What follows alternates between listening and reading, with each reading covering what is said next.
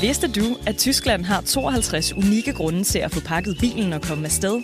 Med 52 kulturskatte, steder og traditioner på UNESCO's liste, og en verdensarv på mere end 7.000 år, kan en tur til Tyskland blive en enestående mulighed for at rejse tilbage i tiden. Find mere inspiration til din næste Tysklandsrejse på germany.travel.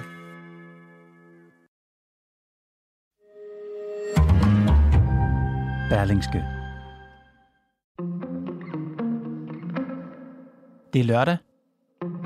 Venstre holder landsmøde i Herning. På talerstolen manden, jeg troede var oppositionens leder, Jakob Ellemann. Det andet valg i træk, at den blå blok lider et nederlag. Det anden gang i træk, at vælgerne fravælger det borgerlige, det blå projekt.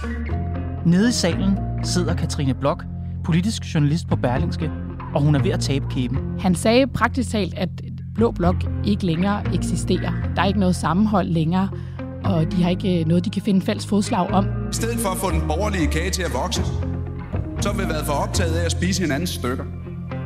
Jakob Ellemann vinker farvel til Blå Blok. Og samtidig lægger han billet ind hos den tidligere ærkefjende, den før så magtfuldkommende, minddræbende og mistillidsvækkende Mette Frederiksen. Han tog et afgørende skridt på Venstres vegne mod en potentiel regering med Mette Frederiksen. For Venstre er og bliver et indflydelsesparti. Hvad koster den indflydelse?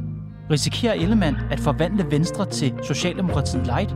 Og hvis det ikke lykkes ham at få Venstre med i en midterregering, er der så en vej tilbage til den blå blok, han nu har lagt i graven? Velkommen i Pilestræde.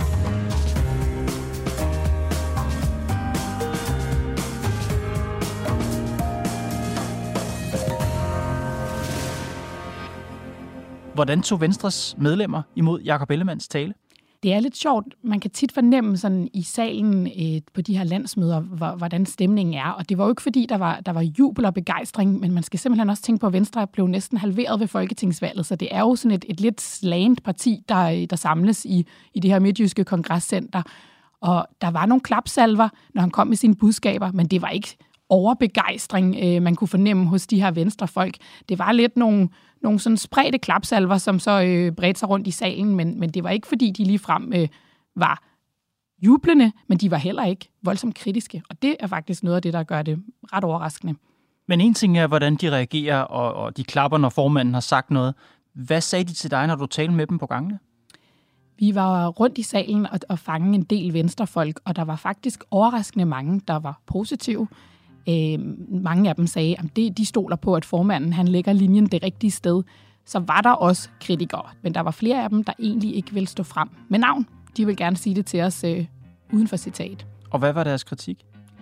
De er meget, meget bekymrede for, om Venstre vil lide under at tage et skridt ind i en regering med Mette Frederiksen, hvis det er det, det ender med, at Venstre vil miste vælgere, og at de vil gøre sig sårbare over for de andre blå partier, som kan kritisere dem og, og gå og banke på dem øh, de, de kommende fire år.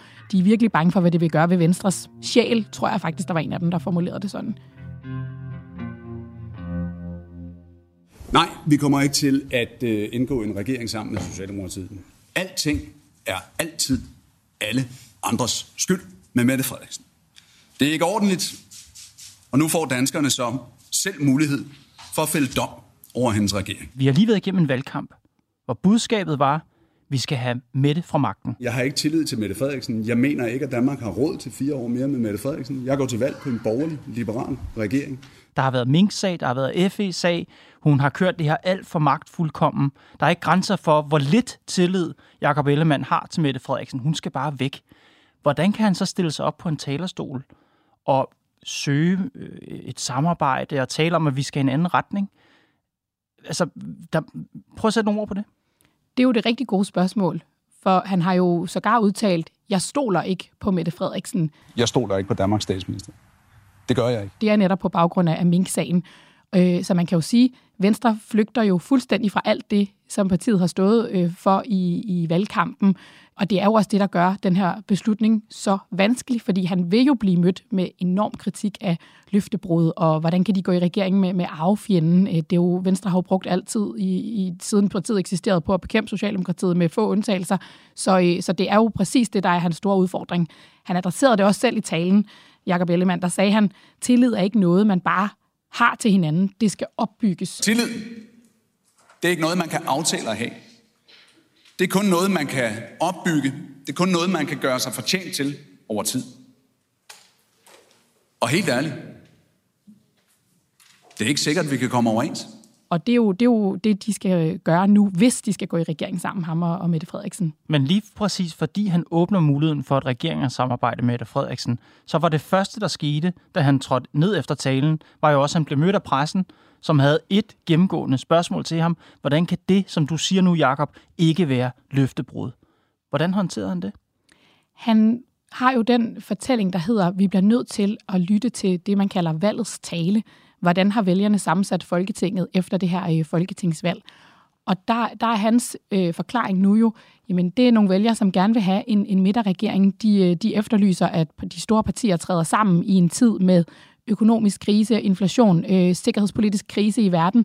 Det vil være hans fortælling. Spørgsmålet er så, om det er en, som, som vælgerne vil købe, altså Venstres vælgere vil købe. Men de vælgere, som stemte på Venstre, de stemte jo på et parti, der sagde, væk med Mette. Hvis man ikke havde lyst til det, hvis man gerne ville have et samarbejde, så var der jo masser af alternativer. Man kunne stemme på Moderaterne, man kunne stemme på Radikale osv. Så, så dem, der har stemt på Jakob Ellemann, har jo stemt på en mand, der sagde, vi skal have Mette væk fra magten. Lige præcis. Og det er jo også det, der bliver hans, øh, hans store øh, forklaringsproblem, hvis han ender med at gå i regering med Mette Frederiksen. Det, man så til gengæld skal huske på, er jo, at Venstre blev jo næsten halveret ved, ved folketingsvalget, så der er jo blevet tyndet ret markant ud i vælgerbasen i forvejen. Så spørgsmålet er, om dem, der er tilbage, er nogle lojale vælgere, som støtter Jakob Ellemann, uanset hvad han gør. Men det kan jo være, at det ender med at få alvorlige konsekvenser mm-hmm. for partiet, at han gør, som han gør, altså netop gør det stik modsatte af det, han sagde inden valget. Nu sagde du, at en del af venstrefolkene gerne ville kritisere ham anonymt da du talte med dem ude i salen. Der er også nogle af dem, der øh, træder frem med navns nævnelse. Øh, V-profilerne Camilla Sø og Sillehal Eholm har skrevet et indlæg i Altinget, og de siger sådan her. Vi har ærligt talt svært ved at se, hvordan man både kan slå sig op på at være et borgerligt, liberalt parti, der ikke stoler på Mette Frederiksen, mens man fra den absolute top i Venstre alligevel sender lange blikke efter ministerbiler i en regering ledet af selv samme skikkelse. Det her er noget, som for nogle liberale, for nogle venstrefolk, er helt forkert. Er det, er det bare de to, der mener det? Nej, det er det bestemt ikke. Der findes mange stemmer rundt omkring, der mener det samme som dem. Vi talte med, øh, med et par tidligere ministre, som ikke havde lyst til at stå frem med mm-hmm. navn, men som deler den kritik og netop øh, påpeger, at Venstre er et borgerligt liberalt parti. Vi skal gå efter en borgerlig liberal regering. Vi skal ikke begynde at, at blande os sammen med, med Socialdemokratiet, vi altid har bekæmpet. Der er også stemmer, som siger det åbent. Sådan en som Christian Majdal, tidligere folketingsformand, har siddet øh, i Folketinget for Venstre i to årtier. Han er en, en, en rolig, sindig nordjyde, men han, han fik også sagt, at det var han meget skeptisk overfor, da vi mødte ham i, i salen. Øhm, men det der sådan udbredte oprør, det er der ikke endnu. Eller nu siger jeg endnu, vi ved jo slet ikke, om det kommer. Mm-hmm. Øhm, men vi ved også, at der er kritikere i Folketingsgruppen, der, vi har selv beskrevet tidligere, at der sidder nogle folketingsmedlemmer, som er overordentligt skeptiske, som har, har sagt det her på gruppemøder, øh, luftet bekymringen internt, men mange af dem har ikke lyst til at gå ud i pressen nu, fordi de ved jo ikke, hvor det ender. Nogle af dem håber måske på at blive ministre. Noget, som har været meget omdiskuteret af Venstre i mange, mange år, det er den såkaldte Hjort-doktrin. Altså øh, Claus Hjort Frederiksen, som, som siger, prøv at høre, hvis vi skal have succes her i Venstre, hvis Blå Blok skal have succes, hvis vi skal have magten i Danmark, så skal vi sådan set overtage Socialdemokraternes velfærdspolitik, og så lige tilsætte lidt frit valg og lidt skattestop. Det er sådan, man får en borgerlig regering i Danmark. Er Jakob Ellemann simpelthen ved at overhale Hjort-doktrinen indenom? På en måde, ja, men der vil, der vil Jakob Ellemanns fortælling jo være, jamen det er øh, Socialdemokratiet, der har flyttet sig men det gør Venstre jo også. Altså Venstre er jo ikke længere bare det her sådan markante borgerlige liberale parti. De er jo blevet lidt mere midtersøgende. Men uanset hvad, Katrine, så sidder jeg lidt tilbage og tænker, hvad er, hvad er alternativet i Danmark? Altså, vi har Venstre, det er så et efterhånden et lille parti, øh, men det plejede at være Danmarks liberale parti. Det plejede at være det liberale alternativ til en socialdemokratisk regering. Hvad er der tilbage af Danmarks liberale parti? Ja, det er jo så, så spørgsmålet. Hvis man lytter til Ellemanns ord i talen, så er der jo ikke en opposition længere. Hvem skulle egentlig være statsminister? Og hvilken politik ville man få med et blot flertal i stedet for med de røde? Det er den type spørgsmål, som jeg fik af vælgerne. Og vi, de blå partier, ja, vi var ikke i stand til at komme med et enslydende svar på det, og det kan vi i sidste ende kun takke os selv for. I hvert fald ikke en, en sammentømret borgerlig liberal opposition, der, der står i modsætning til det rødgrønne flertal i Folketinget. Mm. Venstre vil jo, vil, jo, øh, vil jo stadig hævde, at de er et borgerligt parti, et liberalt parti, og, og den fortælling, Venstre jo turnerer med, er, at det er et parti, der øh, tager ansvar og søger indflydelse, uanset hvad. Og lige nu kan måden at tage ansvar på være at gå i regering med Socialdemokratiet. Fordi det går ikke, at Venstre kun kan være summen af det, som de blå partier kan blive enige om. Og det betyder også, at så længe der er et markant rødt og lilla flertal i Danmark, bestående af venstrefløjen og moderaterne, så skal Venstre orientere sig mod de partier, som ønsker at påvirke udviklingen af Danmark. Det vil være forklaringen fra Jakob Ellemann Jensen. Det er simpelthen for at, at tage ansvar og netop forvalte venstrevælgernes øh, mandat rigtigst og, og ligesom sikre dem mest mulig indflydelse. Katrine, han, han gør to ting i talen. Han siger til Venstre, at han vil søge magten, han forsøger at søge magten. Og så gør han noget andet. Han lægger enormt stor afstand til Blå Blok. Prøv lige at sætte nogle ord på, hvad han faktisk sagde i talen. Han sagde direkte, at der egentlig ikke er en fællesmængde længere. De har haft for travlt med at bekrige hinanden. For vi har brugt alt for meget tid på at bekrige hinanden i den blå blok, i stedet for at samarbejde. Ikke kun i den forgangne valgperiode, men i de seneste ganske mange år. En gang var udlændingepolitikken det, der bandt dem sammen, men lige nu er en, en stram udlændingepolitik nærmest blevet mainstream i Folketinget. Det er ikke noget, Blå Blok kan eje alene. En stram udlændingepolitik, ja, det er for eksempel blevet normalt i Folketinget, og heldigvis for det. Men det stiller selvfølgelig krav til, at vi også udvikler os. Og så sagde han, så længe øh, Danmarksdemokraterne og Dansk Folkeparti afviser at kunne basere sig på radikale Venstre eller Moderaterne, så er der jo ikke et alternativ til, øh, til Mette Frederiksen. For flere af de borgerlige partier, ja, de har efter valget afvist at støtte et regeringssamarbejde, der involverer Moderaterne eller det radikale Venstre. Og vi har heller ikke engang kunnet enes om en kongelig undersøger. Og derfor så er vi ikke i nærheden af et alternativ til Mette Frederiksen som statsminister. Men det her er manden, der plejede at stå i spidsen for Blå Blok. Hvorfor har han brug for at, altså groft sagt, svine dem til, som han gør nu? Han har jo brug for at øh, understrege sin fortælling om, at der ikke er et alternativ til Mette Frederiksen lige nu, altså et borgerligt liberalt alternativ. Han har jo brug for at vise, at grunden til, at Venstre overhovedet taler om at tage det her voldsomt store skridt ind i en regering med Socialdemokratiet, så er det fordi, der ikke kan samles en opposition eller et alternativ til hendes øh, regering.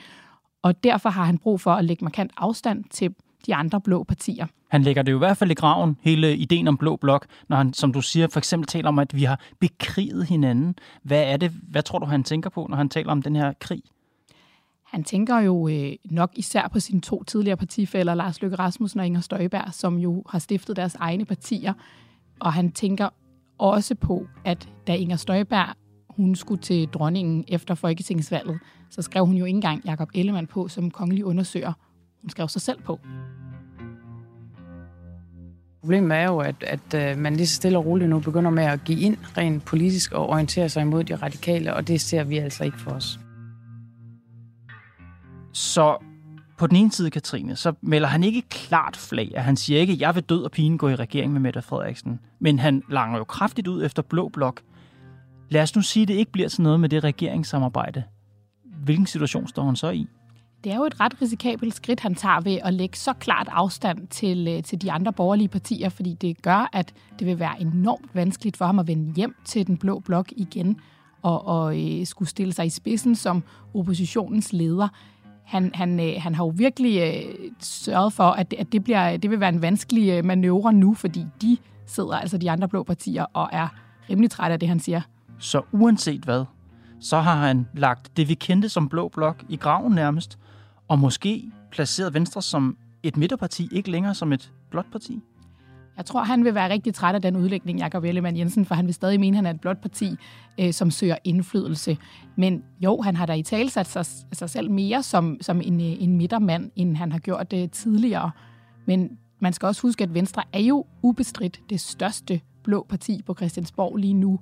Så der findes jo ikke et, et sådan en alternativ leder af oppositionen, øh, som, som det er lige nu. Du nævner også Lars Løkke Rasmussen. Ben Winter, politisk analytiker her på Berlingske, han skriver, bitterheden over Lars Løkke Rasmussen er stadig udbredt, og muligheden for at udsulte hans midterprojekt med en SV-regering uden ham er fristende. Er det også din oplevelse? Man kan jo sige sådan, at, at Lars Løkke Rasmussen, han er jo en, en, han er en vild figur i, i dansk politik, og han, han har det jo med at fylde også steder, han ikke selv er. Så han, han er jo stadig en, en, en der jo fylder i, i Venstre. Hans drøm er jo selv at få noget indflydelse, komme ind i en regering. Han gider ikke sidde på bagerste række i Folketingssalen med en helt ny folketingsgruppe og ikke have nogen indflydelse på den politik, der skal føres i, i Danmark. Og hvis Jakob Ellemann han skal vinde nogle venstrevælgere tilbage, nogle af dem, der har stemt på Moderaterne, så skal han jo nærmest kvæle Moderaterne, og det kan han jo bedst gøre ved, at Moderaterne ikke er med i en regering, men sidder netop og dør hen i, i, i opposition. Men den bitterhed, er den så stor, at Jakob Ellemann for enhver pris vil holde Lars Løkke ud af spillet? Altså, er ideen om en SMV, altså Socialdemokraterne, Moderaterne og Venstre i regering sammen, er det helt udelukket nu? En ting, man lærer, når man er politisk journalist, det er, at man skal ikke afvise noget som helst øh, på forhånd. Alt kan ske, og særligt når sådan en mand som Lars Løkke Rasmussen er involveret, så det kan sagtens være, at det ender der. Det, det, det er ikke kun en bitterhed, der vil, vil holde, øh, holde dem fra at, at tage Lars Løkke Rasmussen med. Der er også noget, der handler om tillid her. Der er, der er mange i Socialdemokratiet og i Venstre, der ikke stoler på Lars Løkke Rasmussen, der er bekymret over, hvad det er for en, en folketingsgruppe, han har fået med sig ind. Mange af dem er jo, er jo helt uprøvede folk. Så det, jeg tror ikke, det vil være for enhver pris, øhm, men der er jo flere muligheder at få et, et flertal på. Det kan jo også være, det ender med en regering med Socialdemokratiet og Venstre og øh, de radikale og konservative. Det, der er mange bogstavmuligheder øh, muligheder i spil. Okay, så tilbage til scenariet med en SV-regering. Jakob Ellemann rækker hånden ud, og på den anden side står Mette Frederiksen. Hvad skal der til for, at Ellemann siger ja til Mette Frederiksen? Det, som Jakob Ellemann Jensen understregede i sin tale, er jo særligt behovet for økonomiske reformer. Om det flertal kan gøres til virkelighed, det afhænger i sidste ende af, hvordan Socialdemokratiet vælger at stille sig i forhold til de udfordringer, som Danmark står overfor. Hvis de virkelig mener, at der er opstået en mulighed for at sætte Danmark foran alt andet, lave reformer, som fremtidssikrer Danmark, så vi kan aflevere et bedre samfund til næste generation. Han er jo ikke ude og skitsere sine røde linjer, fordi det vil være dumt at vise sin hånd i, i offentligheden, men han trods alt, reformerne, dem ved vi. Det, det, det skal der være styr på. Til gengæld så øh, var der jo en anden markant venstre stemme, der blandede sig lige pludselig. Anders Fogh Rasmussen, den tidligere statsminister og partiformand, gik ud på forsiden af politikken lørdag morgen og skitserede, hvilke seks principper han synes skal være opfyldt ja. for, at øh, Venstre skal kunne gå i regering med Socialdemokratiet. Og hvad var det for principper? Det var blandt andet også behovet for reformer. Det var en markant forhøjelse af, af forsvarsbudgetterne, selvom at man jo netop lige har vedtaget en, en forhøjelse i foråret. Og så havde han faktisk også en ret opsigtsvækkende idé om, at man skal øh, lægge Mink-sagen og FE-sagen bag sig. Det er vigtigt for at skabe tilliden. Altså, det er nødvendigt at lave en klar grænse i forhold til fortiden. Så i fortiden, det må vi lægge bag os. Derfor skal man have lukket Mink-sagen på en ordentlig måde og givet erstatning til de tidligere minkavlere øh, meget hurtigere end nu. Man er nødt til at lukke den der betændte sag om øh, Forsvarets efterretningstjenester osv. Man skal bygge en tillid op. Og kan, kan Jacob Ellemann gøre det og stadig se troværdig ud? Altså han har stået i overvis nu og tordnet mod Mink-sagen og tordnet mod FE-sagen, tordnet mod hele hans måde at forvalte på Mette Frederiksen. Når man tager fejl som politiker, og det gør vi en gang imellem, så skal man stå ved det, især hvis man har koncentreret magten om sig selv. Med magten, der følger gudskelov ansvaret, og ansvaret, det skal man stå ved. Og hvis ikke man står ved det, så skal man lave noget andet, og det skal hun snart. Kan han troværdigt i et øh, regeringssamarbejde sige, ja, nu lukker vi den sag. Nu, nu er det glemt, og hun har sagt undskyld, og lad os komme videre. Lev med det. Altså kan Jakob Ellemann sige lev med det? Det vil jo i hvert fald kræve, at Mette Frederiksen giver ham en eller anden ret markant indrømmelse, fordi det vil jo være det helt store problem for ham, og det han vil blive angrebet for, især af de andre borgerlige partier, hvis han netop siger, lev med det. vi, vi stoler på, at Mette Frederiksen øh, nu har styr på biksen og, og, og har sagt undskyld for den måde at forvalte magten på. Det, det vil virkelig være det, han vil blive testet på, hvis han ender med at tage det her skridt. Så Katrine, du siger, det som Jakob Ellemann skal komme med til Venstre, hvis han skal gå ind i regeringssamarbejdet med Socialdemokraterne, det han skal komme og kunne sige til sine øh, venstrefolk, prøv her, jeg har fået en masse reformer igennem. Men hvad er det for nogle reformer, som Socialdemokraterne ikke allerede selv har talt om? Det er jo faktisk det, der er spørgsmålet, fordi de er jo på lange stræk enige, og selv hvis Mette Frederiksen ender med at lave en, øh, en rent rød-grøn regering, eller baseret på et rød-grønt flertal, så vil det jo være Venstre, hun vil lave de her reformer med. Det har hun jo selv sagt, de skal laves hen over midten. Så det er jo rigtigt nok, at der er mange ting, de er enige om. Og jeg tror også, man skal tænke på, at det simpelthen handler om den situation, vi er i nu, med en øh, inflation og en troende recession og en sikkerhedspolitisk øh, krise. Det gør jo, at de vil være mere villige til at stemme sammen. Så spørgsmålet er jo, om Jakob Ellemann kan komme tilbage til Venstre og sige, hey, vi kan få de her ekstra reformer med, hvis vi går regering, eller om det alligevel er nogle reformer, som hun, Mette Frederiksen, vil forhandle med Venstre. Altså spørgsmålet er, om de kan vinde noget ved det regeringssamarbejde. Præcis. De kan jo vinde noget ved, at de så øh, står øh, i stedet for at, at, at befinde sig fire år i en eller anden øh, form for rigtig træt opposition, som han lige har, øh, har, har brugt sin landsmødetale på at aflive, at de så i stedet sidder inde i ministerkontorene, har ansvar. Det vil være det, han skal gå, gå tilbage, og han vil, vil skulle sige til sin, sit bagland, jamen jeg bragte os i regering, vi, vi har siddet inde og, og taget store beslutninger, så det er jo det, han skal kunne, kunne komme tilbage med blandt andet ja, de politiske indrømmelser, det er også lidt, øh, nogle gange kan det være lidt svært at få øje på, hvad er det, han skal, han skal have ud af det her politisk. Øhm, det, øh, det, det, må, det må tiden vise. Og selv hvis det ikke lader sig gøre at forhandle noget frem mellem de to partier, og lad os lege med tanken om, at der kommer en SV-regering, noget vi ikke har haft siden hvad er det, 1978, mm. så har jeg stadigvæk svært ved at se Jakob Ellemann og Mette Frederiksen sidde rundt om det samme bord og være regering sammen. Altså han har gentagende gange sagt, at han ikke har tillid til hende. Det er, helt, det er ikke bare noget, han har sagt. Det, det er helt personligt for ham, at han ikke har tillid til det her menneske. Og nu står han så på landsmødet og siger noget med, ja, men tillid er ikke noget, man kan aftale og have. Det er noget, man kan opbygge og gøre sig til, fortjent til over tid. Er det... Altså, det virker... Det er så svært at fatte tillid til den udtalelse, det er jeg mener. Det er svært at fatte tillid til en Jakob Ellemann, som pludselig siger, nu kan han åbenbart godt måske finde tillid til Mette Frederiksen. Hvad tænker du? Ja, og man skal jo forestille sig, at, at man skal se øh, tv-billeder, hvor Mette Frederiksen hun står som statsminister, og så står Jakob Ellemann ved siden af som hendes øh, wingman. Det virker jo lidt absurd næsten. Så, øh, så det, det, det kan jeg godt forstå, at der er nogen, der tænker, at det, det, at det, kan, det kan give ham et troværdighedsproblem, at han simpelthen skal, skal nu stå og forklare, jamen vi, vi stoler alligevel på hende, og vi kan godt indgå i, i et regeringssamarbejde. Og det er jo også derfor, at, at, øh, at de her regeringsforhandlinger trækker så meget ud, som de gør, fordi de bliver jo nødt til virkelig at sætte sig ned i et fortroligt rum og få nedfældet en ret detaljeret drejebog for, hvordan en sådan regering skulle se ud og hvilken politik, der skulle føres. Og så tilbage her til slut til de to V-profiler, øh, Camilla Sø og Sille Hall Engholm, i deres indlæg i Altinget, hvor de skriver, at tro på, at man kan vinde de mange tabte vælgere hjem igen ved at gå i regering med Socialdemokratiet, er i bedste fald en fejl, der giver samme halvlunkende valgresultat igen om fire år. Hvad siger du? Hvad det er jo risikoen. Jamen, det er det jo. Han, han kan jo sagtens ende med, at, at han igen skal stå ved et, et valg om fire år, og så, så bliver Venstre ved med at ligge og rode rundt dernede under 15 procent, som jo bestemt ikke er tilfredsstillende. Der er jo virkelig nogle, nogle store risici forbundet med det her, og det ved Jacob Ellemann også godt. Det er jo derfor, det er så vanskelig en beslutning. Det er derfor, han også bruger sin landsmødetale på at skitsere dilemmaerne. Han er jo meget sådan åben om, hvilke dilemmaer han, han står i, så hans bagland kan fornemme, det er ikke bare lige til det her. Eller han kan være så heldig at vinde en masse vælgere tilbage fra Lars Løkke og Moderaterne. Det er rigtigt. Det kan han jo nemlig også. Det er jo det, der vil være hans håb, at han kan vinde nogle af dem tilbage. Og samtidig skal man jo også lægge mærke til, at når han, når han skitserer de her dilemmaer for sit bagland, så er det jo også fordi, han så kan vise, en eller anden form for velvilje. Han kan vise, at Venstre gik faktisk ind i de her regeringsforhandlinger med et åbent sind, og hvis det så ikke lykkes, så kan Mette Frederiksen ikke bare stå og sige, Nå, men det var fordi Venstre ikke ville. Nej, for så har han vist, det vil vi faktisk gerne, så det er ikke kun Venstres skyld, hvis det ikke lykkes, så vil Mette Frederiksen ligesom øh, ikke bare kunne skubbe ansvaret fra sig. Katarine Blok, tusind tak, fordi du kom i Pilstred. Selv tak. Det var Pilestræde for i dag. Jeg håber, at du er glad for det, vi laver. Hvis du er, så vil jeg bede dig om en tjeneste.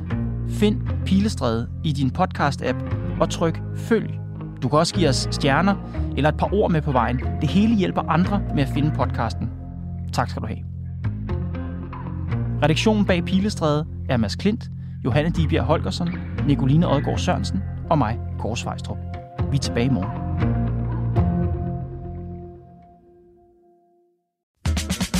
Vidste du, at Tyskland har 52 unikke grunde til at få pakket bilen og komme afsted? Med 52 kulturskatte, steder og traditioner på UNESCO's liste, og en verdensarv på mere end 7.000 år, kan en tur til Tyskland blive en enestående mulighed for at rejse tilbage i tiden.